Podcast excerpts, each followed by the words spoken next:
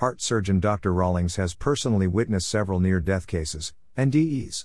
This is an account of five of the most amazing stories of people who came back to life, and what they saw while they were dead.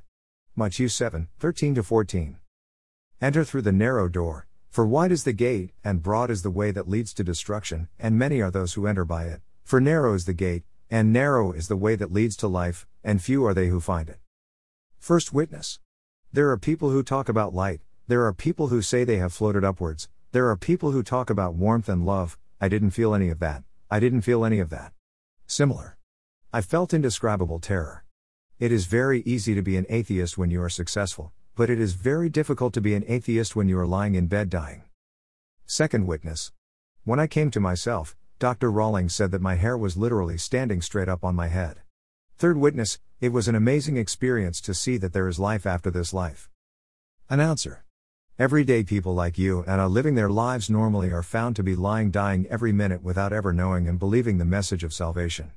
They then traveled from this world to the afterlife, but what they discovered was nothing but sheer terror. They returned here to earth, and these are their testimonies and these are their real stories. Renowned cardiologist and author Dr. Maurice Rawlings will take you on a journey that few have ever spoken of. Fourth witness. So I cried out from the shadows, Jesus, please save me. Because I was going either to heaven or then to hell, seeing that there was nothing there. Other. Fifth witness. Hear the words of the one who heard those cries of terror. Announcer. This might be your only chance to go to hell and return to safety. Dr. Rawlings. This is a study on life after death. Throughout history, man has predicted life after death. The whole Bible is based on the afterlife, as are all religions. But where is the evidence? Who is returned from death to confirm to us that there really is life after death? Now, through modern resuscitation methods, resuscitating the heart, giving back the breath of life, we can now bring back a large number of people to tell us about what is on the other side of death. See what you think of some of these cases that we are going to present to you. Positive reports are very often more numerous, as people like to talk about the wonderful experiences they had after they died and came back to life. The experiences of hell are embarrassing, however. These are a failure on a report, a slap on the cheek. We have some cases of some people who will tell you about their personal experiences in hell, so you don't have to go where they went. We just want to teach you on how to reanimate the heart, reanimate the breath or the breath, on someone who has just died. Note this death is reversible, you have 4 minutes of survival time before the brain cells start to die from the lack of blood flow to the brain, and before stiffness in the limbs, rigor mortis, occurs. I had to see two deaths where resurrection was required, something that man is not able to do. We can revive, this is something that God has allowed us to do. Many people experienced hell, were converted, and obtained salvation while they were lying on the ground, dead, came back to life and remembered nothing but the good experiences they had. Well, this was not the case with Ronald Reagan, not associated with former President Ronald Reagan. He had his young son with him when he went to the 7 to 11 supermarket. He had an argument during which a bottle was broken and he was stabbed several times by his assailant. Ronald Reagan. In 1972, my life was shattered. I was a drug addict. I was a criminal. My family was broken. My wife had to file for divorce several times. My children were afraid of me. I couldn't keep a job at all, my mental state was terrible. It was in this way of life that I took my six year old son with me to the supermarket to do some shopping. As I entered the store, I saw a gentleman coming out of the store. An argument broke out, and before I knew anything, I had hit him and knocked him to the ground. He fell into a pile of bottles. The bottles shattered and immediately stood up with a limp, holding a piece of bottle in his hand and started stabbing me. I lifted my left hand to try to stop the stab, but the bottle cut through my biceps and the main arteries in my arm. I was bleeding to death just in a matter of seconds. But filled with anger, hatred, and rage, I continued to fight and continued to bleed. My young son was screaming, he was hysterical. The store owner came over and told me that if I didn't go to the hospital, I was going to die of blood loss within minutes. So he drives me to the hospital in my own car. When we entered the emergency room, I was barely conscious. When the medical staff started treating me, I could hear voices saying, We can't help him. He must be transported to another hospital. We will probably lose control. By the time they put me in the ambulance, my wife had arrived and left with us in the ambulance. But when the ambulance left the parking lot of that hospital, a young paramedic leaned over my face, pretending to be talking to me, and I could barely see his face, because I was so weak. He said, Sir, you need Jesus Christ, but I didn't know Jesus, I didn't understand what he was talking about, so my reaction to it was to start cursing him. And again he said to me, You need Jesus. When he spoke to me, it seemed to me that the ambulance literally exploded in flames. I thought the ambulance had really exploded. The ambulance filled with smoke, and immediately I stepped into the flames, moving into what appeared to be a tunnel. After a while, emerging from the smoke, and out of the darkness, I began to hear the voices of a multitude of people. They screamed, groaned, and cried. But when I looked down, I saw what looked like an active volcano. I saw the fire, the smoke, and people inside this hot place. They were screaming and crying, they were burning, but not being consumed by the fire. So I started to descend into this opening. Wife, Elaine Reagan. He was struggling, he was just struggling, all the while moaning and growling. It was as if there was a battle going on. I was not a Christian at the time, and knew nothing about spiritual battles. But those were very scary to me because I could feel this battle. It was like light and darkness. It was like he was fighting something. I didn't know what it could be, but one thing I was sure was that he was having a vision of hell. Ronald Reagan. But the most terrible thing was the fact that I began to recognize several of the people who were in these flames. It was as if a camera lens was showing me their faces up close. I could see their features, I could see their agony, their pain, and their frustration. A number of them started calling me by my name, saying, Ronnie, don't come to this place, there's no way out. There is no way out of here, no way out. I saw the face of a man who was killed in a robbery, he was shot and died of excessive blood loss on the side of the road. I also saw the faces of two others who had died in an automobile accident while drunk. I also saw other people who had died immediately of an overdose, with whom we often celebrated together. They were in deep agony and pain, but I truly believe that the most painful thing was the loneliness. The depression was so heavy, that there was no hope, no escape, and no way out of this place. The smell of this place was like the smell of sulfur, like the smell of an electric welder, the stench was terrible. In my life, I have had to see people being killed, I have been involved in fights in which people have been killed, I have been in prison for involuntary murder. I grew up in a reform school, and in a prison cell. I was beaten very brutally by a father who had a bad temper and had alcohol problems. I ran away from home when I was 12 and felt that there was nothing in this world that could scare me. My life was a disaster, my marriage was a disaster, and my health was a disaster. But there, I was seeing something that scared me to death, because I didn't understand it. And as I looked inside that pit, that place of fire, screaming and torment, suddenly I disappeared into the darkness. I've been involved in fights in which people have been killed, I have been in prison for involuntary murder. I grew up in a reform school, and in a prison cell. I was beaten very brutally by a father who had a bad temper and had alcohol problems. I ran away from home when I was 12 and felt that there was nothing in this world that could scare me. My life was a disaster, my marriage was a disaster, and my health was a disaster. But there, I was seeing something that scared me to death, because I didn't understand it. And as I looked inside that pit, that place of fire, screaming and torment, suddenly I disappeared into the darkness. Have been involved in fights in which people have been killed, I have been in prison for involuntary murder. I grew up in a reform school, and in a prison cell. I was beaten very brutally by a father who had a bad temper and had alcohol problems. I ran away from home when I was 12 and felt that there was nothing in this world that could scare me. My life was a disaster, my marriage was a disaster, and my health was a disaster. But there, I was seeing something that scared me to death, because I didn't understand it. And as I looked inside that pit, that place of fire, screaming and torment, suddenly I disappeared into the darkness. When I opened my eyes, I was in a hospital ward in Knoxville, Tennessee with my wife seated next to me. There were many stitches done in my body, my arm had been saved. I had about 100 stitches. I was looking straight into my wife's face. I wasn't concerned at all with where I was, or anything else around me. All I could visualize was just what I had just seen. Elaine Reagan. He had that strange look on his face, and it was a terrifying look. And he says, I really don't know what's happening to me, but I just got to a terrible place. And I kept telling him, You've been in the hospital, You've been in the hospital all this time. And he kept saying, No, I've been to another place. I don't know exactly what it was, but it was a terrible, terrible place. Ronald Reagan. I could still hear those screams. I could still smell the terrible smell. I could still feel the warmth, and I could still hear the voices I knew screaming at me, asking me to turn around. Over the next few days after this experience, I tried everything I could to be able to erase this experience from my memory. I tried to get drunk, but in vain I tried to overdose, but in vain I tried all I could do to be able to get rid of this inked experience in my mind, but I didn't. Was not happening. One morning, several months later, I came to the house where my wife was.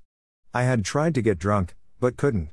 When I entered the house, I walked towards the bedroom, where the light was on. I found her sitting in bed, with a large open book on her thighs. She looked at me, her face was literally sparkling. And she said, Ronnie, tonight I accepted the Lord Jesus as my Savior. She didn't need to tell me more, because our life had only been filled with agony. She had grown up in Chicago. His father was a bartender in the south side of Chicago. She didn't know nothing about God, or the church, or religion.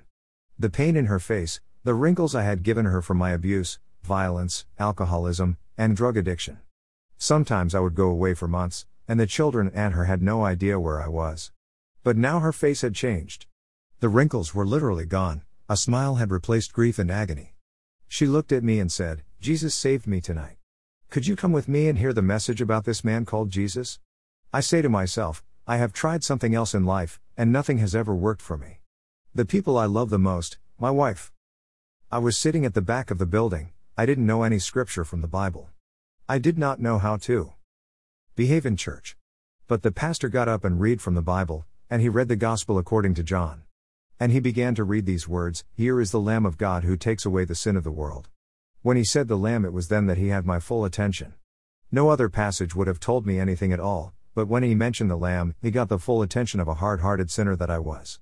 Because when I was nine, I was a very poor kid who lived in the mountains of East Tennessee, having for a father someone who knew nothing but anger, abuse, and alcohol. I had to walk a little over a kilometer to catch the school bus. Then, one day while crossing her yard, she stopped me and said to me, Son, I have a present for you, and she showed me this baby lamb that I loved so much. I took him home with me, he was my friend, the only friend I felt I really had. He was such a friend to the point where the days and weeks after he followed me everywhere, and he was waiting for me at the bus stop when I got off the school bus. He was walking through fields and woods to meet me. So one night when I got home from school, the lamb was gone. I heard my dad swearing and screaming, he was working on an old model car, changing a deflated wheel by hand, Handcrafted. I tried to avoid it because I didn't want him yelling at me. I tried to pass it quickly, but when I got to the other side of the car, I looked down and there was my lamb, with its white wool all covered in blood. There was a Will iron bar embedded in his body. The lamb had come to watch just out of curiosity what was going on, and in a burst of rage, my father thrust that bit of metal into his body. When I saw my lamb, my friend, dead, I cried out. I ran into the wood shouting, He killed my lamb, he killed the lamb. At nine years old, hatred and violence invaded my life, possessed my life. And from that moment on, I was never the same again. By the time I was 12, I was a fugitive. I was in juvenile detention, arrested, time after time. I had no respect for authority. I hated anyone who represented authority to me. By the time I was 15, I had already been in prison for car theft, and for theft. At 15, I was convicted of manslaughter. I was also involved in a car accident which had killed some, and some had survived, and others were disabled. At this moment, I wondered if life will ever bring me something good. But when this pastor mentioned the Lamb, he got my full attention. He said that Jesus Christ was the Lamb of God, and that he died, shed his blood so that whoever wants to can have a new beginning. He can be forgiven and start over again. That morning, I got up to try to get out of this building. I was thinking to myself, I don't want anyone to see me cry. I have never cried since I was nine years old. I am not afraid of any living thing on this earth, and no one will see me cry. Shed his blood so that anyone who wants to can have a new beginning. He can be forgiven and start over again. That morning, I got up to try to get out of this building. I was thinking to myself, I don't want anyone to see me cry. I have never cried since I was nine years old. I am not afraid of any living thing on this earth, and no one will see me cry. Shed his blood so that anyone who wants to can have a new beginning. He can be forgiven and start over again. That morning, I got up to try to get out of this building, I was thinking to myself, I don't want anyone to see me cry. I have never cried since I was nine years old. I am not afraid of any living thing on this earth, and no one will see me cry. It was then that when I turned to leave, strangely, I started to walk down the aisle to the front of this building. I didn't know the prayer of repentance and salvation, I didn't know Romans Road to salvation. But my prayer was this God, if you exist, and Jesus, if you are the Lamb of God, please kill me or heal me. I don't want to live anymore, I'm not a good husband, I'm not a good father, I'm a good for nothing. And at that moment, it was like darkness and gloom left my life. So, the tears started to flow for the first time since the age of nine, and the tears flowed profusely. Guilt left my life, violence, anger, and hate left my life at that moment. And Jesus Christ became the Lord and the Savior of my life this morning. That day I didn't know exactly what was going to happen. God heals my mind, my memory, my drug and alcohol addiction, everything disappeared instantly and I was released. And from that moment on, I knew I had to tell what happened to me. My life was saved for the simple purpose of telling others about the place I had seen, and of Jesus Christ's hope to save humanity from this terrible fate. Dr. Rawlings. Once again, we wonder if hell is for the bad guy or the good guy. I would like to introduce the subject of OBE, out of body experiences, which translates as an out of body experience, and that of NDE, near death experience, which translates as an experience close to death. You know what clinical death is, where the heart stops, breathing stops, and suddenly, once again, we start living again. When the heart and the breath start working again, we have come back from death to life. This situation is only reversible if it occurs before the stiffness of the limbs begins. But the out of body experience, OBE, and the near death experience, NDE, are completely different. Near death experiences, NDEs, are similar to what it feels like to point a gun at you and say, Give me your money. You're usually scared to death, a near death experience, but you're very far from death, you're just scared. Or, they are similar to what it feels like to narrowly escape an accident, but yet there is nothing to indicate that the heart has stopped or that the breathing has stopped. But what we notice is that, most of the authors who write books dealing with this subject include OBE and NDE without, however, mentioning clinical death. From where, this documentary will simply focus on clinical death where people really died and came back to life. There are several ways out of the body to experience life outside the body, thus separating the mind from the body. This is the definition given in the Bible when the spirit is separated from the body.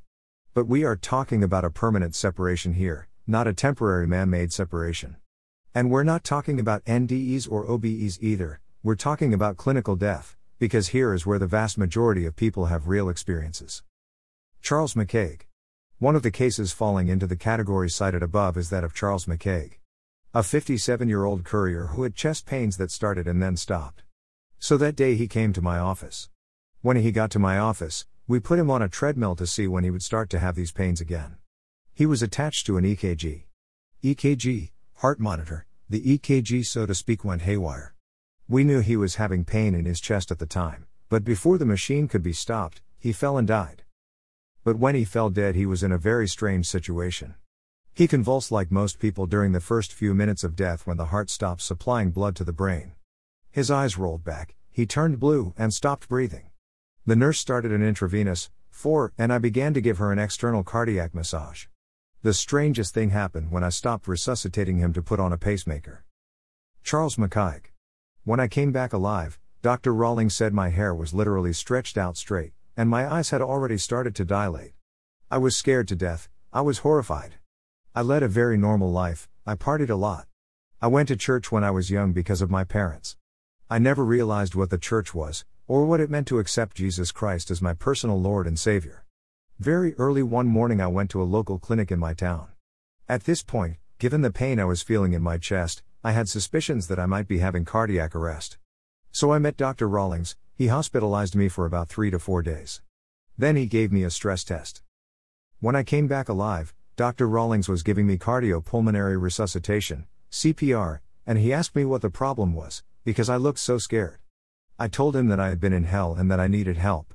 He replied, Keep your hell to yourself, I'm a doctor and I'm trying to save your life, you need a pastor instead for that. While doing CPR on me, he was simultaneously trying to put a pacemaker on me with the other hand. And I would sink frequently, so it would focus on CPR once more and bring me back to life. It was then that suddenly I began to float in the air, observing what was happening below. Every time I came back to my body, I kept screaming, Please help me, I don't want to go back there to hell. So a nurse called Pam said, He needs help, do something. At that moment, Dr. Rawlings asked me to repeat this short prayer I believe that Jesus Christ is the Son of God. Jesus, save my soul. Keep me alive. If I die, please take me away from hell. After that, sinking became a rather very pleasant experience. I saw my mother in law and my mother. My mom died when I was about five months old. I've never seen a photo of her. As for my mother in law, she died about 10 years ago. I had absolutely no contact with any of them. All I could remember was that. I heard that you cannot carry the money on your person, and when I was with my mother and my mother in law, I saw that they had no pockets. I know this sounds strange, but I try to remember everything I go through. After that, I remember going along a walkway that had colors on each side. I have a little knowledge of art, but none, not even Rembrandt could ever reproduce these colors, they were so vivid. There was that light around me, and I believe it was the Holy Spirit. She surrounded me and took care of me. I have never felt so safe and so secure in my entire life. Dr. Rawlings. After this was over, that's when I realized what really happened. And what followed was a double conversion. This experience and this prayer not only converted this atheist down to earth, but also converted this atheist doctor who was treating him. Dr. Rawlings points to himself. This is the only reason I can stand before you now to tell you that there is life after death, and that it is not always beautiful. Most of you can differentiate between a simple gloomy clinical death and a biological death. Take the case of Charles McKeag, he was on the running mat and I could tell he was in the clinical death phase. He had a question on his lips and was about to ask the question while looking at me in astonishment. As he was working on the treadmill, I noticed that his heart had stopped and his breathing had also stopped, but he kept walking and talking for about a minute or two before the lack of blood supply to the brain made him drop dead. He was already dead without knowing it. I should have informed him as soon as we had started treatment for clinical death, CPR. We were able to reanimate the heart and were able to make it breathe and it came back to life. This was clearly what is called clinical death. Was stopped and his breathing had also stopped, but he kept walking and talking for about a minute or two before the lack of blood supply to the brain made him drop dead. He was already dead without knowing it. I should have informed him as soon as we had started treatment for clinical death, CPR. We were able to reanimate the heart and were able to make it breathe and it came back to life. This was clearly what is called clinical death. Was stopped and his breathing had also stopped, but he kept walking and talking for about a minute or two before the lack of blood supply to the brain made him drop dead. He was already dead without knowing it. I should have informed him as soon as we had started treatment for clinical death, CPR. We were able to reanimate the heart and were able to make it breathe and it came back to life. This was clearly what is called clinical death. We were able to reanimate the heart and were able to make it breathe and it came back to life. This was clearly what is called clinical death. We were able to revive the heart and were able to make it breathe and it came back to life. This was clearly what is called clinical death. Now, this could have been biological death if 4 to 6 minutes had passed after clinical death. Due to the lack of oxygen to the brain, brain cells die. These are the most sensitive cells in the body. The stiffness of the limbs begins to take place and the person becomes stiff as a plank. At this point, we now need a resurrection, and only God can make someone resurrect. We can only do resuscitation, which is something we are allowed to do. Howard Storm. Howard Storm was an art and literature teacher who was visiting Paris with his class when suddenly he had a ruptured stomach, ruptured ulcer, peritonitis, shock, sudden death, clinical death, resuscitation, and who experienced hell. Howard Storm. I was a 38 year old art school teacher. I took with me my students, including my wife, on a tour of Europe. We have been in Europe for three weeks already, and this happens on the penultimate day of our tour in Europe. While we were in Paris, at 11 o'clock in the morning that day, I had a perforated stomach. When this happened, I had the most acute pain I have ever experienced in my life, and which threw me straight to the ground.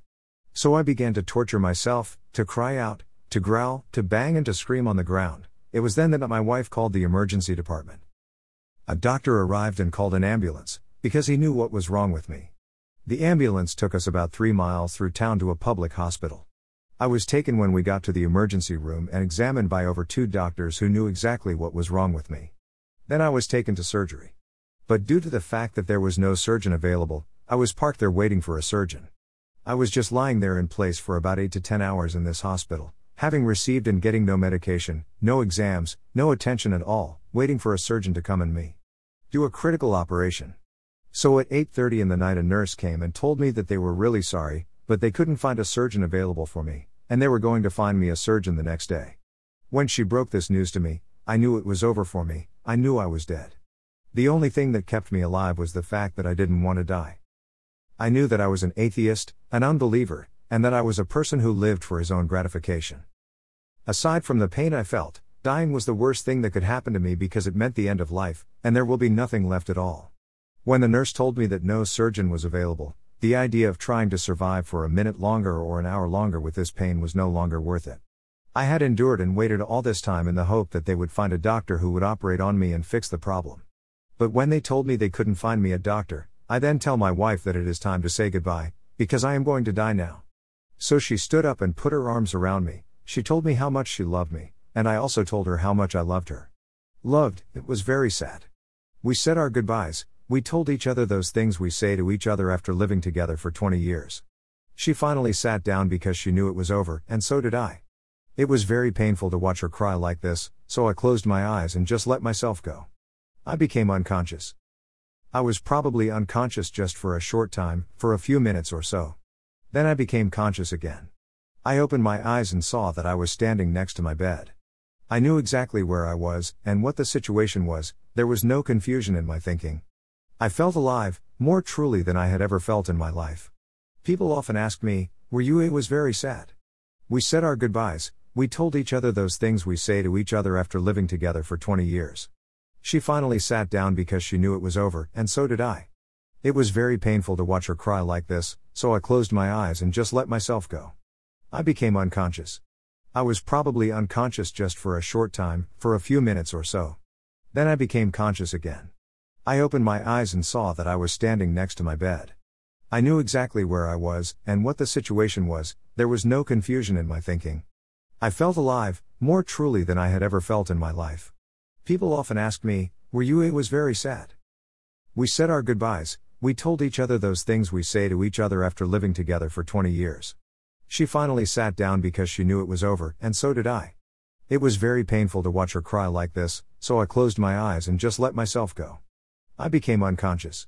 I was probably unconscious just for a short time, for a few minutes or so. Then I became conscious again. I opened my eyes and saw that I was standing next to my bed. I knew exactly where I was, and what the situation was, there was no confusion in my thinking. I felt alive, more truly than I had ever felt in my life. People often ask me, Were you a? We said our goodbyes, we told each other those things we say to each other after living together for 20 years. She finally sat down because she knew it was over, and so did I. It was very painful to watch her cry like this, so I closed my eyes and just let myself go. I became unconscious. I was probably unconscious just for a short time, for a few minutes or so. Then I became conscious again. I opened my eyes and saw that I was standing next to my bed. I knew exactly where I was, and what the situation was, there was no confusion in my thinking. I felt alive, more truly than I had ever felt in my life. People often ask me, Were you a? We said our goodbyes, we told each other those things we say to each other after living together for 20 years. She finally sat down because she knew it was over, and so did I. It was very painful to watch her cry like this, so I closed my eyes and just let myself go. I became unconscious. I was probably unconscious just for a short time, for a few minutes or so. Then I became conscious again. I opened my eyes and saw that I was standing next to my bed. I knew exactly where I was, and what the situation was, there was no confusion in my thinking. I felt alive, more truly than I had ever felt in my life. People often ask me, Were you a? We told each other those things we say to each other after living together for 20 years. She finally sat down because she knew it was over, and so did I. It was very painful to watch her cry like that, so I closed my eyes and just let myself go. I became unconscious. I was probably unconscious just for a short time, for a few minutes or so. Then I became conscious again. I opened my eyes and saw that I was standing next to my bed. I knew exactly where I was, and what the situation was, there was no confusion in my thinking. I felt alive, more truly than I had ever felt in my life. People often ask me, were you a? We told each other those things we say to each other after living together for 20 years. She finally sat down because she knew it was over, and so did I. It was very painful to watch her cry like this, so I closed my eyes and just let myself go. I became unconscious. I was probably unconscious just for a short time, for a few minutes or so. Then I became conscious again. I opened my eyes and saw that I was standing next to my bed. I knew exactly where I was, and what the situation was, there was no confusion in my thinking. I felt alive, more truly than I had ever felt in my life. People often ask me, Were you a finally sat down because she knew it was over, and I knew it too. It was very painful to watch her cry like this, so I closed my eyes and just let myself go. I became unconscious. I was probably unconscious just for a short time, for a few minutes or so. Then I became conscious again. I opened my eyes and saw that I was standing next to my bed. I knew exactly where I was, and what the situation was, there was no confusion in my thinking. I felt alive, more truly than I had ever felt in my life. People often ask me, Were you a finally sat down because she knew it was over, and I knew it too. It was very painful to watch her cry like this, so I closed my eyes and just let myself go. I became unconscious. I was probably unconscious just for a short time, for a few minutes or so. Then I became conscious again. I opened my eyes and saw that I was standing next to my bed. I knew exactly where I was, and what the situation was, there was no confusion in my thinking. I felt alive, more truly than I had ever felt in my life. People often ask me, Were you a? I became unconscious. I was probably unconscious just for a short time, for a few minutes or so. Then I became conscious again. I opened my eyes and saw that I was standing next to my bed. I knew exactly where I was, and what the situation was, there was no confusion in my thinking. I felt alive, more truly than I had ever felt in my life. People often ask me, Were you a? I became unconscious. I was probably unconscious just for a short time, for a few minutes or so. Then I became conscious again. I opened my eyes and saw that I was standing next to my bed. I knew exactly where I was, and what the situation was, there was no confusion in my thinking. I felt alive, more truly than I had ever felt in my life. People often ask me, Were you a had never felt in my life? People often ask me, Were you a had never felt in my life? People often ask me, Were you a ghost? I was just the opposite, I was very much alive. As I looked around the room, I realized that there was something underneath the sheets of the bed, a body. So I hunched over the bed so that I could see the face and that face looked like mine. But this is not possible, I am alive, I am well, I am more than alive. So I tried to talk to my wife, but she couldn't hear or see me. I thought to myself that she was just ignoring me, so I got angry with her for ignoring me. Then I started yelling at her, Why is there this body on the bed that looks like me? How did he get there? I had a little suspicion that this body was me, but it was very scary to think it.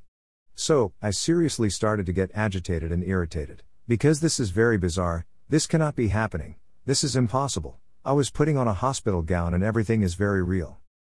I heard people calling me out of the room in such a soft voice saying, Howard, you have to come with us now. Come quickly, get out of this room. So I walked out of the room. They were outside the room, in the hallway. The hallway was odd, gray, neither lighted nor dark, just gray. All these men and women, all in gray in what could not be just a hospital uniform, were waiting for me. I then asked them if they were coming on behalf of the doctor not to take him to the operating room.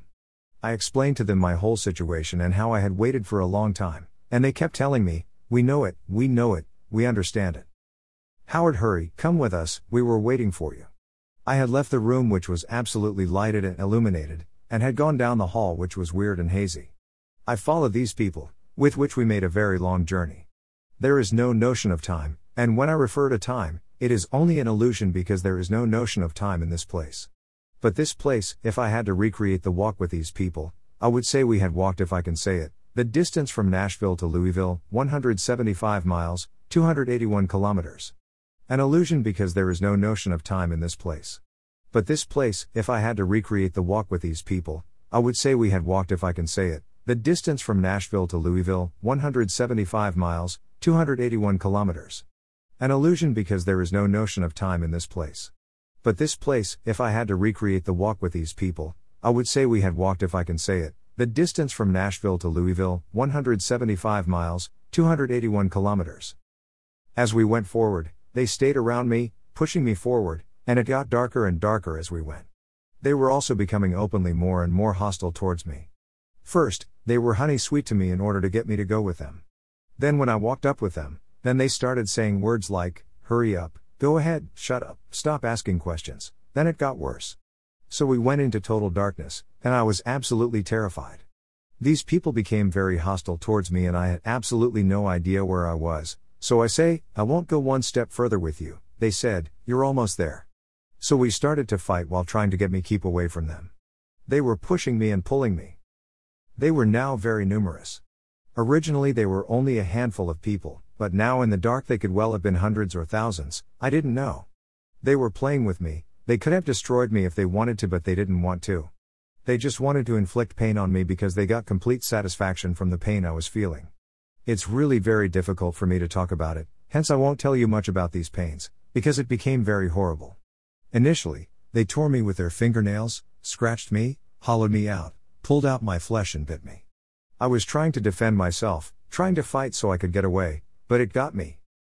It was then that after that I was lying on the ground, all shredded having pains all over, whether inside or outside of me. But then it was still possible for me to endure the physical pain, only to endure the emotional pain, from which emanated an absolute degradation of me. But a strange thing was that at no time, and not even once did I ever feel that this treatment I was undergoing was unfair or not right. I heard my voice, not someone else's voice, or the voice of God, but my own voice, but I had not spoken. Maybe it was my conscience, I don't know, but I distinctly heard him say to me, Pray to God. So I reasoned to myself, thinking, I don't believe in God. I thought, even if I had to pray, I don't know how to pray anymore. Because I hadn't prayed for about 23 years. When I was a child, we used to pray in Sunday school and in church. So I began to try to remember these prayers. For me, praying just meant reciting something I had learned. The Lord is my shepherd, give us this day our daily bread, my land this and that. Wait, this is not a prayer. When I walk in the valley of the shadow of death, in this regard, and seven years ago, our ancestors. I am mixing everything up, getting confused, I cannot remember how to pray. I noticed that every time I mentioned the name of God to these people who tortured me, it was like I was pouring hot water on them. So they were screaming, screaming, and yelling. So they professed the worst profanity I have ever heard in this world. They couldn't stand being by my side when I was talking about God. It was so painful for them to hear about God that they started and continued to walk away. So I realized that I could push them away just by talking about God. So I started trying to remember the prayers, but I was confused and confused. Eventually, I realized that they were gone and that I was there on my own. I was there on my own for what felt like an eternity. What I mean is, I had no notion of time. So I started to think about my life, I thought about what I had done, and what I had not done. I thought about this situation I was in. And I came to the conclusion that my entire adult life was selfish, and that my only God was myself. I realized that there was something wrong with my life at all, and that the people who had attacked me were exactly the same kind of person I was. They were not monsters, nor demons, but these were people who had completely missed it. They had missed out on why we are alive in this world, they lived a life of selfishness and cruelty. And now I was in a world where there is nothing at all, nothing but selfishness and cruelty. They were doomed to do this to themselves, not only on each other, but also on themselves forever, ever. And I know I was part of this world. Although I didn't want to be there, it felt like it was the right place to be. I felt this was what I deserved, because this was the way I had lived. You can't imagine how emotionally painful this was. I was lying there on the ground for endless time, thinking about my fate. It was then that in the back of my mind came a picture of me as a child, sitting in a Sunday school class singing Jesus Loves Me. Jesus loves me, la la la, Jesus loves me, la la la. I could hear myself singing this song like a child. But the most important thing was the fact that I could feel it in my heart. There was a time in my life when I was young and innocent and believed in something good, where I believed in someone other than myself. I believed in someone who was completely good and all powerful, who really and really cared for me, and I wanted to have that, to get back what I had lost, what I had rejected, betrayed, I wanted it, I wanted to get it back. I didn't know Jesus, but I wanted to know Jesus. I didn't know his love, but I wanted to know his love. I didn't know if he was real, but I wanted him to be real. There was a time in my life that I believed in something, and I wanted to believe it was true. So I began to cry out in the darkness, Jesus, please save me. And he came. First, it had a very small semblance of light in the dark, very quickly it became glowing. The light became so bright that in the physical world it would have consumed me. She would have cooked me like a potato chip. But it was neither hot nor dangerous in this light. Il était dans cette lumière, il se courba et tout doucement, commença à me soulever. Dans cette lumière, je pouvais voir que j'étais complètement, horriblement saignant, Sale, et que j'avais des blessures partout sur le corps, j'ai ressemblé à quelqu'un qui était mort dans accident de voiture. Il plaça doucement ses mains en dessous de moi et me prit tendrement du sol. Alors, lorsqu'il me toucha, toutes les blessures, les douleurs, et la solitude disparurent à l'instant. Elles s'évaporent juste comme ça, et j'ai redevins bien et guéri. Et à l'intérieur, j'ai fus simplement rempli par son amour. Oh, si j'ai pouvais seulement l'expliquer. C'est que j'ai ressenti. C'est très frustrant de ne pas pouvoir parler de cela aux gens, car ceci fut la meilleure chose qui m'est jamais arrivé dans ma vie, ceci me rendit complet. C'était l'ultime tout de la vie, le fait de connaître cet amour, et je ne peux simplement pas vous le décrire avec des mots. So he hugged me, kissed me, stroking my back, like a father does to her son, and like a mother does to her daughter, simply and tenderly stroking my back. I was chatting with joy like a child, that I was lost, and now had been found, and that I was dead and had been brought back to life. He pulled me out of there, and we just flew out to get out of there. We were heading towards a world of light, and I began to have thoughts of great shame. I had been so bad that I saw myself as dirty, and as having dirty trash. And I started to think to myself, he made a mistake, I don't belong here, he doesn't want me here. How could he care for me, why I'm bad? So we stopped, we were no longer in hell, we and were not in heaven, but we were in between. He said, We don't make mistakes, you belong here. So we started to converse, and he was telling me things. He brought in angels who introduced me to my life from start to finish. They showed me what I had done right and what I had done wrong. And it was very simple.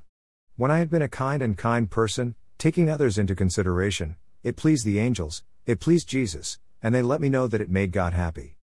When I had been selfish and manipulative, it displeased the angels, it displeased Jesus, and they let me know that it displeased God. You belong to here. So we started to converse, and he was telling me things. He brought in angels who introduced me to my life from start to finish. They showed me what I had done right and what I had done wrong. And it was very simple. When I had been a kind and kind person, taking others into consideration, it pleased the angels, it pleased Jesus, and they let me know that it made God happy. When I had been selfish and manipulative, it displeased the angels, it displeased Jesus, and they let me know that it displeased God. You belong to here. So we started to converse, and he was telling me things. He brought in angels who introduced me to my life from start to finish. They showed me what I had done right and what I had done wrong. And it was very simple. When I had been a kind and kind person, taking others into consideration, it pleased the angels, it pleased Jesus, and they let me know that it made God happy.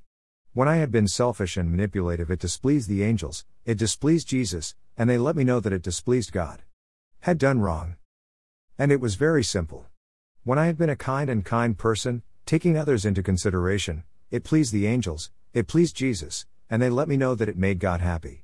When I had been selfish and manipulative, it displeased the angels, it displeased Jesus, and they let me know that it displeased God. Had done wrong. And it was very simple. When I had been a kind and kind person, taking others into consideration, it pleased the angels, it pleased Jesus, and they let me know that it made God happy.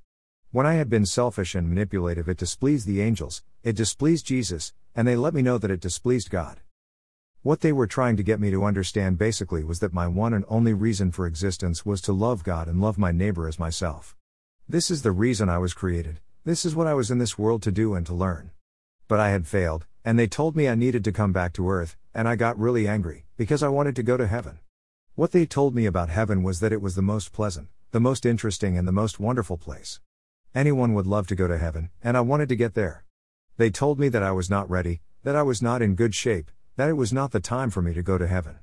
Versus rather, it was the time for me to return to this world and try to live the way God wanted me to live, the way He created me to live. I tell Jesus and the angels that I could not live in this world without them. I tell them I would be heartbroken if they sent me back to this world. They have been there and I will be there. They said to me, So you don't understand anything? What is the problem? If we are showing you all of these things, it is because we have always been there. We've been with you all this time. And you've never been alone down there. I tell Jesus and the angels that I could not live in this world without them. I tell them I would be heartbroken if they sent me back to this world. They have been there and I will be there. They said to me, So you don't understand anything? What is the problem? If we are showing you all of these things, it is because we have always been there. We've been with you all this time. And you've never been alone down there. I tell Jesus and the angels that I could not live in this world without them. I tell them I would be heartbroken if they sent me back to this world. They have been there and I will be there. They said to me, So you don't understand anything? What is the problem? If we are showing you all of these things, it is because we have always been there. We've been with you all this time. And you've never been alone down there. I said, You must let me know that you are there from time to time. So they told me if I pray and confess my sins to God, if I give what I have to God, this means giving Him my worries, my needs, my hopes, and my dreams, just surrender everything to God. Then, there will be times when I know in my heart that they are present. Maybe not necessarily see them, but I would feel the love like the one I have felt before. I told them if they could assure me that there would be days when I could know this love, then I could live in this world. They told me they were going to do it, and with that, they sent me back to Earth. After this experience, the nurse who told me that they couldn't find a doctor, ran into the room and said that a doctor had arrived at the hospital and this is quite a miraculous thing, because it was between 9 or 9:30 at night. She says the doctor has arrived at the hospital and that we will operate on you immediately. With that, some people came into the room and took my wife out of the room. It was very disturbing, because I was trying to tell them that I wanted to tell my wife what had happened to me. So when I passed my wife down the hall on my way to the operating room, I told her everything would be fine. And she started to whisper, He's like a dying man. The strange thing about this experience is the fact that my memory does not has not been tarnished at all. It's really good, and I don't know why, but it's still intact. I believe that one of the reasons God gave me this experience is that I would have the opportunity to share it with someone. I don't know who it might be and I would never know. But I would have the opportunity to share it with people so that it can be of help for them. John 14, 6. I am the way, and the truth, and the life, no one comes to the Father except through me. The announcer. A randomized study found that many people do not believe at all that heaven and hell are real and do exist. However, many of those who believe these places exist have different ideas on how one can access one or the other. First randomized person in the street, a man. I don't believe there is hell. I believe, on the other hand, that there is a paradise. Somehow there must be something more to this existence than just a short time on earth, he must certainly have something following this existence. Second person randomized in the street, a man. I believe that each person will pay for what they do in their lifetime. I don't necessarily believe what the Bible says about hell when it describes hell as a hell of blazing fire. I believe hell is just the worst of your fears and all that may be bad according to your own perception, and you may have to pay for it for eternity. And heaven is just the place where you live for the rest of your life in peace as long as you love God, live for God and in accord with His Word. Third person randomized in the street, a woman. I believe that heaven exists, definitely heaven exists. I'm not very sure about hell. How do you explain hell? However, Heaven, yes, does exist. Fourth randomized person in the street, a man. I don't think it's because we necessarily go to church that we will go to heaven, or that we will go there because you believe in the Bible, but simply if you live a good life. Life. Hell is reserved for a few really mean people, like someone who may be intentionally murdering. Murder is probably the only thing you can end up in hell for. Fifth randomized person in the street, a woman. I'm really not sure what could be sending you to hell, or why you have to go to heaven. I have no idea. Sixth person randomized in the street, a man. I think there is really no heaven or hell, but just an afterlife. I don't know exactly what it is. I'm not sure if there is, but I believe there is some kind of middle, or limbo, or purgatory that everyone goes to. It is neither really comfortable nor really traumatic. Seventh randomized person in the street, a woman. I believe that not everyone in their own mind thinks of hell and heaven. The paradise is what makes them happiest, what they aim to accomplish in the future, and what they believe in their own belief that in God or other deities or entities, believe that paradise exists. And that's what they work for in life. My daughter is a proclaimed atheist, but somewhere in her memory she knows that there is something that she wants to have in her last moments of life. And for her, that is all that is required, a deity is not required at all. Eighth person randomized in the street, a woman. I believe in my own sort of belief, which is much more of a metaphysical belief. I believe that whatever you feel on earth, how you see heaven, what it is, this is your own conception. Hence it becomes so when you die. So if you believe that there is a source of God within you, and that you are a good person, and that you are a happy person, then this is what happens to you after you die. But I don't believe that you get penalized and go to a place full of fire, because you haven't lived your life the way organized religions think you should live. End of interviews. Dr. Rawlings. Several people try to dilute the message of hell and heaven, saying that neither of these places exists. Why not eat, drink, and be happy? If there is no responsibility, then there is no sin. And if there is no sin, then Christ died in vain. And if Christ died in vain, why do we need God? This is the new New Age philosophy, which says there is no hell. It is also the hope of most people that there is no hell there. Volunteers go to hospitals, visit our loved one, announcing the New Age message to them. This is called the religion of recent years, the religion of near death experiences. Look, I went to heaven, they say to the patients who are dying, I saw the light and came back. Everything is fine. There is no accountability, there is no hell. The portals of paradise are widely open to all who die. Look at me. I am an atheist and I am fine here. You don't have to worry. Death is not something you should be afraid of. I will stay with you. Your family is very afraid to stay with you while you die, but I am not afraid. Let me hold your hand. Let me tell you about this glorious thing that comes for you, that pretty light at the end of the tunnel, where there is no worry, no loss but only gain. You are acceptable the way you are. There is no of responsibility, there is no hell. The portals of paradise are widely open to all who die. Look at me. I am an atheist and I am fine here. You don't have to worry. Death is not something you should be afraid of. I will stay with you. Your family is very afraid to stay with you while you die, but I am not afraid. Let me hold your hand. Let me tell you about this glorious thing that comes for you, that pretty light at the end of the tunnel, where there is no worry, no loss but only gain. You are acceptable the way you are. There is no of responsibility, there is no hell. The portals of paradise are widely open to all who die. Look at me. I am an atheist and I am fine here. You don't have to worry. Death is not something you should be afraid of. I will stay with you. Your family is very afraid to stay with you while you die, but I am not afraid. Let me hold your hand. Let me tell you about this glorious thing that comes for you, that pretty light at the end of the tunnel, where there is no worry, no loss but only gain. You are acceptable the way you are. There is no death is not something you should be afraid of. I will stay with you. Your family is very afraid to stay with you while you die, but I am not afraid. Let me hold your hand. Let me tell you about this glorious thing that comes for you, that pretty light at the end of the tunnel, where there is no worry, no loss but only gain. You are acceptable the way you are. There is no death is not something you should be afraid of. I will stay with you. Your family is very afraid to stay with you while you die, but I am not afraid. Let me hold your hand. Let me tell you about this glorious thing that comes for you, that pretty light at the end of the tunnel, where there is no worry, no loss but only gain. You are acceptable the way you are. There is no you are acceptable the way you are. There is no you are acceptable the way you are. There is no. It is eternity for all. This is a new age philosophy called Omega Faith where everyone goes to heaven.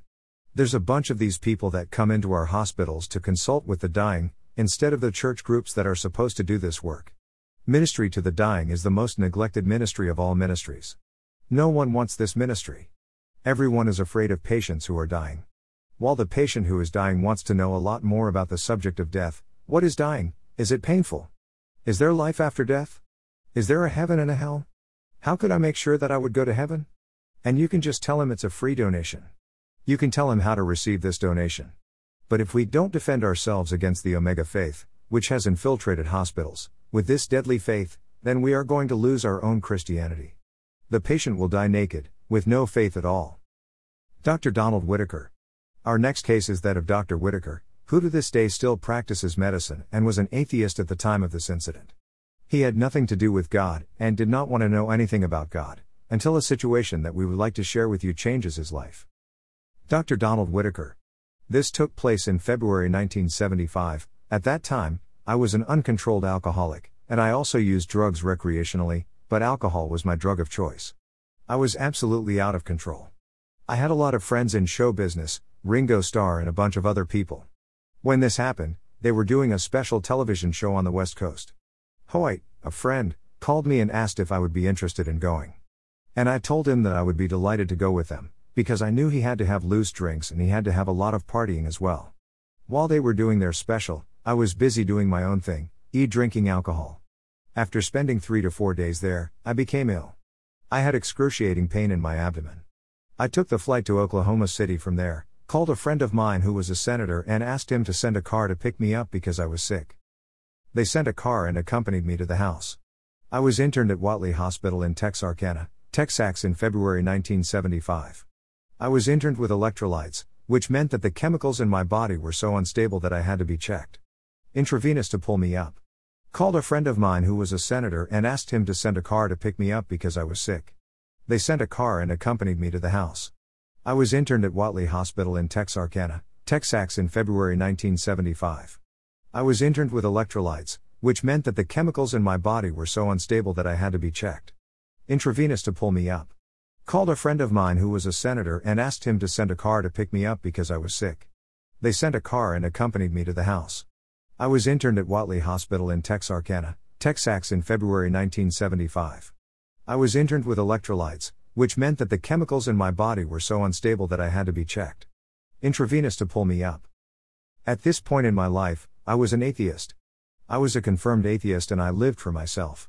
Atheists are self centered people who only live for themselves. This is how and in this state of mind that I found myself interned in 1975 in my hospital bed. Three days later, I was operated on, Later, I was in intensive care, on a ventilator, which means it was breathing for me. I couldn't speak. I was there in a coma, when I heard people talking about me about the seriousness of my condition and how I was likely to die and how I was not going to be released from the hospital alive. At that time, I had very long hair because I didn't just cut it. And I heard someone say, Gosh, what he has long hair. And another person replied, They are not as long as they will be when he gets out of here. And the third voice said, He won't get out of here anyway. He will die. And three days later, I was able to breathe on my own. I remember my doctor, the surgeon, Dr. Donald Duncan, saying to me, Don, if you have something to put in order, if you have something to sign, please do it because we don't know how long you have to live. I knew I had a condition called acute necrotic bleeding pancreatitis. You cannot survive when you have this disease. You can live with pancreatitis. You can even live with acute pancreatitis, but you cannot live with acute pancreatitis necrotic bleeding. Duncan had told my two sons that I was going to die before morning. They didn't expect me to survive. I was lying there, me a confirmed atheist. I didn't believe in God. I believed in the power of the universe, because I had seen it. As a doctor, I had to deal with life and death situations. I believed in something, but especially did not speak to me about God. And didn't tell me about the resurrection, the virgin birth, or that sort of thing, either, because I am in research and in science. The majority of doctors of philosophy and research and science do not believe in God. They don't believe in a supreme being. They begin to believe that there is an order in the universe because the further you go, the more you see the order. It is very easy to be an atheist when you are successful.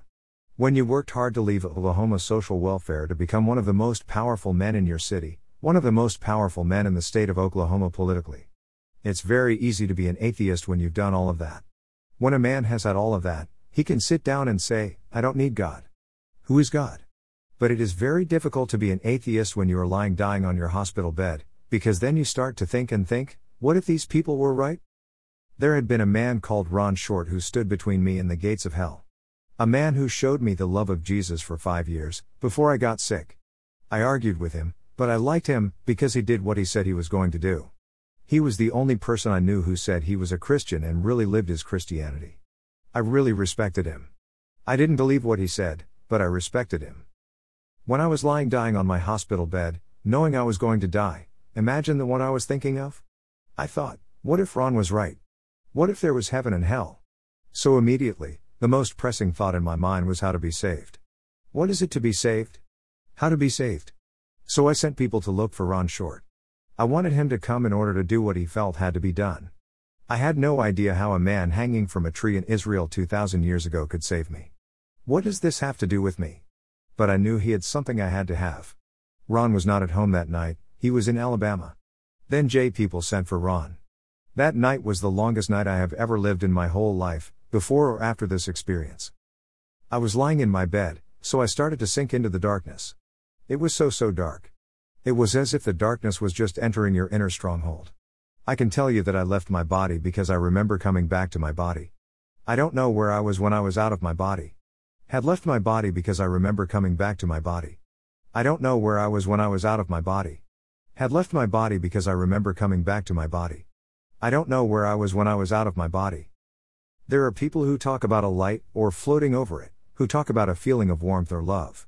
I didn't feel anything like that, I didn't feel anything like that at all. I felt an incredible terror. I knew that if I went all the way, that if I let myself go this way, that I would never come back. In the depths of my being, I knew it. So I fought all night long. They told me later that I not only ripped the sheets off the bed, but also took the mattress off the bed and put it on me. I had to stay, I had to wait until Ron got here at the hospital. Whatever he must have to do, I had to wait for his arrival. Then every time I left my body, I sank into a deep, dark terror. My skin began to cool. Not the quality of cold one feels when walking in the open air, no, that was freezing cold in the bones. And I could feel that coldness starting to rise through my legs. And once again, I started to leave my body to find myself in the darkness, in this void. I remember once, when I was trying to get into my body, that I felt my body thudding, my physical body thudding. Believe me, believe me, this was the most horrific experience I have ever had in my entire life. I fought all night long. The next day, around 9:30 or 10 a.m., Ron arrived. He said, "Dr. Whitaker, what are they saying about your chances of making it?" I tell him, Ron, they say I don't stand a chance at all, he said to me, Now is the time. I say, You are right. Before I would have cursed him, I would have spat on him, but now it was about time because I had to and wanted to have whatever he had. I only had a short period of time to live on earth and I had no idea when I would have to make this journey, which was going to lead me to the end of the road of no return. At this point, Ron had me simply recite the confessional salvation prayer. I had no idea what the prayer of repentance and salvation was, but I trusted Ron. He leads me in the sinner's repentance prayer and tells me that Jesus died for my sins. That he died for the sins of the world. I didn't really understand what that meant at the time. He showed me in the Word of God where it was written. You must understand that I am a man of books, that I spent a good part of my life, 25 or 26 years of my life in books, in all kinds of scientific books. I started with a master's in chemistry all the way to becoming a doctor practicing medicine. He told me that, and I believed him because it was written in this book. It was a new book to me, and it was called the Bible. Ron led me in this prayer, and I confess this day, the prayer of salvation and repentance. Just after that, if I can tell you one thing, it is that he had a peace like I had never known before that enveloped me. This peace was exactly the one I had sought in bottles, in alcohol, in drug injections, and in women. This peace, I had sought it in all kinds of places. But I had no peace at all in my life. But once I accepted Jesus Christ into my life as my personal Lord and Savior, I was no longer afraid. But I still knew I was going to die anyway, because I was very familiar with the condition I had and I knew you couldn't survive once you contracted it. I knew it, I am a doctor. I knew what I had, that you couldn't survive from this condition. Ron showed me in the Word of God where it is written, and these are the signs which will accompany those who believe In my name they will cast out demons, they will speak new languages, they will take snakes, and when they have drunk something mortal, it will not harm them. They will lay their hands on the infirm, and they will be well. Mark 16, 17 18. Today, I walk on planet Earth, without taking insulin anyway, without taking any enzymes, eating whatever I want, and every day God produces in my body the correct material to make me function without any times have to take no medication. When you see the blind eyes cover their sight, the handicapped walking, the lepers being healed with your own eyes, then one does not need to be able to understand rocket science to come to the conclusion that the Bible is true. Dr. Rawlings. How can different stages of hell look different to people? The Bible does not say that all hell is just fire. If you look at different places in the Bible where hell is mentioned, you will see terms such as hunted, separated from God, total darkness, with worms that cannot die. The majority of hell is fire. Seeing the angels of light can be disappointing in some cases. For example, 2 Corinthians 11:14 tells us that even Satan himself can turn into an angel of light and disappoint many people. So what kind of light did these people see at the end of the tunnel, especially if it was someone who didn't believe they deserved to be in heaven? These things sometimes happen. But what is strange is that the opposite never happens. Those who ended up in hell knew exactly where they belonged. And there was no question as to why they ended up there. By the way, Christ himself to speak on this fact in Matthew 25. Jesus also said that if Satan cast out Satan, how could his kingdom survive? Matthew 12:26, that said, why would Satan show people that there is hell, when this works against his own kingdom and against his lies? No, that is impossible. As an angel of light, Satan can easily disappoint many people. Christ himself to speak about this fact in Matthew 25. Jesus also said that if Satan casts out Satan, how can his kingdom survive? Matthew 12:26, that said, why would Satan show people that there is hell, when this works against his own kingdom and against his lies? No, that is impossible. As an angel of light, Satan can easily disappoint many people. Christ himself to speak about this fact in Matthew 25. Jesus also said that if Satan casts out Satan, how can his kingdom survive? Matthew 12:26. That said, why would Satan show people that hell exists, when this works against his own kingdom and against his lies? No, that is impossible. As an angel of light, Satan can easily disappoint many people. But these variations that these people see in hell, whether it's total darkness or whether it's fire, still these places are places they would never like to visit again. This leads us directly to the case of Dr. George Rodonaia, a very intelligent young Russian man. He arrived with a state doctorate and was a doctor, but he had problems with the KGB. Hence, he could not get out of Russia. In fact, when he tried to escape from Russia, he was expressly run over by a KGB agent who drove onto the roadway with the intention of bumping into him. This is how he died and where his story begins. Dr. George Rodonaia. As a psychiatrist and neuropathologist, for me, God did not exist. I never believed in God. I never believed in the Bible. I never thought about God, the Bible, or the Godhead. In 1976, I was 20 years old, I was already a doctor working in Georgia, Russia. There, I met a lady from Texas. I tried to leave the country several times, without any success. Because I had no help. This lady tried to help me, and that's how I got into big trouble with the KGB. I was working on identintriphospher, it's a neuron transmitter in our brain. With the conjunction of oxytocin, I had discovered a lot of things. I was a major scientist, and the KGB didn't want me to leave, like I insisted on wanting to leave, so they decided to kill me. This is how I entered another dimension of my life. I was standing on the sidewalk, about to leave for New York, waiting for a taxis to take me to the airport, when a car came onto the sidewalk and hit me. I flew 10 meters into the air, then the car rolled over me. My friends and family never took them to the hospital. The doctor at the hospital, a friend of mine, and two other teachers declared me dead. On Friday night, they put me in the morgue, and the fridge. Three days later, they got me out of there. So on Monday morning, they started my autopsy. These three days when I was out of my body, I saw everything that was happening. I saw myself, my body, my birth, my parents, my wife, my child, and my friends. I saw their thoughts, I saw what they were thinking, how their thoughts moved from one dimension to another. It was an incredible experience. I was in total darkness. The darkness was urgent. This darkness did not exist outside, but inside. What I mean is that the darkness was pressing. And that I was in the middle of this fear and I did not understand why and how this darkness existed. Where was I? I understood that I didn't have a body as I couldn't feel it. It was then that I saw a light. I went through a small hole in this light. But the light was so powerful, and so scorching. You couldn't compare it to anything. No words can explain it. The light was so hot, and passed through the flesh. I didn't have a body, and this was the most interesting part. And I was afraid of the light, I wanted to go to the shade to save myself from this light. What is light? I did not know. It may be called the light of God, it can be called the light of life. But the light is the light and the darkness is the darkness. As a psychiatrist and scientist, I didn't think about it, the only thing was that I was in the light. We were not raised in the voices of God. You know the history of the Soviet Union, there you were not allowed to go to church. There were people going there, but they were considered limited people.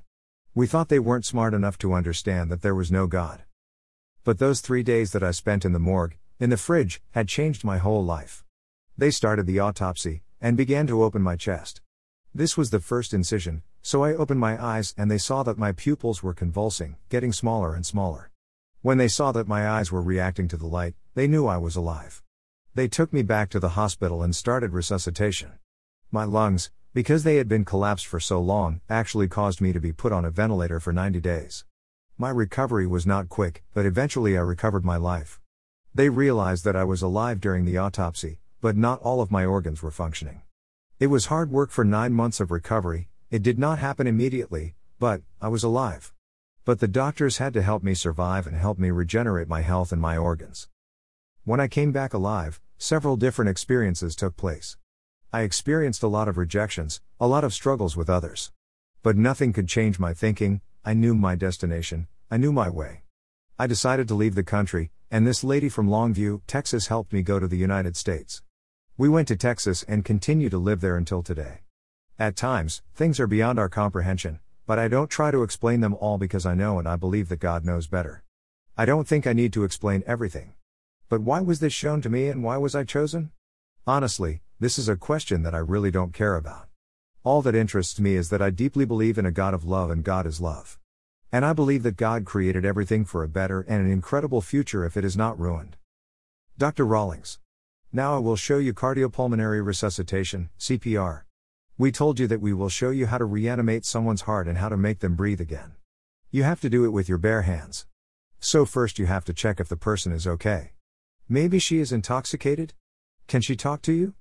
Or maybe she just hit her head. You should immediately look, smell, and listen if the person is breathing. Is her chest moving? And are his nostrils moving or not?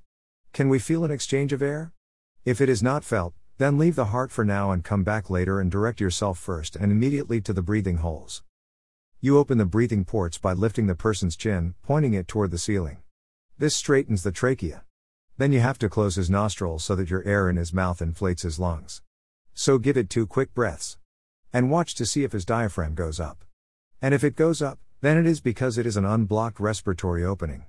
But if it is still blocked, then you have to go back there to give two more breaths again, and you have to lower yourself and have to grab its mouth in order to unclog the breathing hole. If his heart is not beating, and this you determine not by listening with your ears, but by touching to feel the pulse of the carotid artery on either side of the Adam's apple bomb, bomb, bomb. If you don't feel this after two quick breaths, then, 6 centimeters above the xiphoid, on each side of the rib cage, diaphragm, the lowest part of the rib cage, place one hand above the other, and lean on it. This is a critical time in life when you can testify to someone before they die and give them the option of accepting Jesus Christ as their personal Savior. Then he will lose nothing at all, whether he dies or lives. It will stay with him forever. And in case he dies that way, then we don't wouldn't have to wonder where he went. And the preacher would be right when he said he's in heaven, that he went to be in heaven with God. But for those who die on the streets, where do they go? It's the pastor's fault, it's your fault, and it's my fault because we didn't preach the gospel to them which is the free gift for anyone who wants to have it. Conclusion All of these hellish experiences have one thing in common the surprise. They didn't know such a place existed. Would you be surprised? Would I find this surprising? Or would we be prepared for this? Hell is not at all new. It has always existed and has always been there. These people simply found it out when they died and came back to life. And all they wanted to do was share their experiences with you and make sure this place exists and is real. Dr. Rodonaia. And I experienced what love is, what faith is, what hope is, and all of these three things are the wisdom of God. Dr. Whitaker. The prayer of faith, the prayer of salvation, is not a kind of little prayer, but it is the only way that leads to the Father. And that is the only way. So, all these people in the New Age movement who believe that everyone goes to heaven after death, that you can worship whatever you want, that you can worship a fly, you can squeeze a tree, you can worship a crystal, you can worship a star. I have news for you you will not go to heaven unless you accept Jesus Christ as your personal Lord and Savior. For the Bible says that the only way to the Father, to God, is through His Son Jesus Christ. Ronald Reagan? Please don't go to hell. I beg you. Don't go to hell. Because this place had not been prepared for you. Charles Mackay. If you are saved, you are only saved if you have accepted Jesus Christ as your personal Lord and Savior, Howard Storm. Don't put it off for whatever reason you may have, for you may die right now. Charles Mackay. This is the most wonderful thing that has ever happened to me in my life. Howard Storm. You can feel the presence of Jesus by your side today, in this place where you are and at this precise moment. Ronald Reagan. It is not the will of God that anyone should perish. I did not know. I did not know the love of God. All I knew was hate, violence, and abuse. But there is someone who cares for you, and his name is Jesus. Whitaker. And who is the Son? He is the Word made flesh and who came to live among men. The Word is the way to the Father. Howard Storm. Make a choice. Don't wait until tomorrow, not tonight. Make a choice right now. Are you going to give your heart to Jesus or not? Charles Mackay. If you want to have a good life after this here on earth, you better accept Jesus. Revelation 3:20. Behold, I stand at the door and knock, if anyone hears my voice and opens the door, I will come into his house and will sup with him, and he with me. Dr. Rawlings. Dear friends, you have heard the obvious. This is the closest you will have to get to make a decision. Is there life after death? Are these people who have been introduced to you, and who have completely changed their lives after discovering that there is a heaven and a hell, morons? Did you make that decision to follow Jesus in your own life or not? Do you know that if you have decided to follow Jesus and die tonight, that you will be in heaven with God before tomorrow? And remember the quote in Revelation 3:20, behold, I stand at the door and knock. If any man hears my voice and opens the door, I will come into his house and will sup with him, and him with me. I would enter, he does not say I would enter maybe, and sup with him and he with me.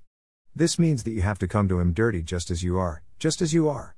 He will partner with you and tell you how to cleanse your life, and at the same time, in exchange for your life, he will give you the free gift of eternal life with Jesus Christ because you are one of his. And that will make you now a Christian. John 11, 25 26. Jesus said to him, I am the resurrection and the life, whoever believes in me, even though he is dead, shall live, and whoever lives and believes in me shall not die forever. Do you believe that? This is an example of how you can pray for salvation. Lord Jesus, I recognize that I am a sinner and that I need your forgiveness. I repent for everything bad that I have done.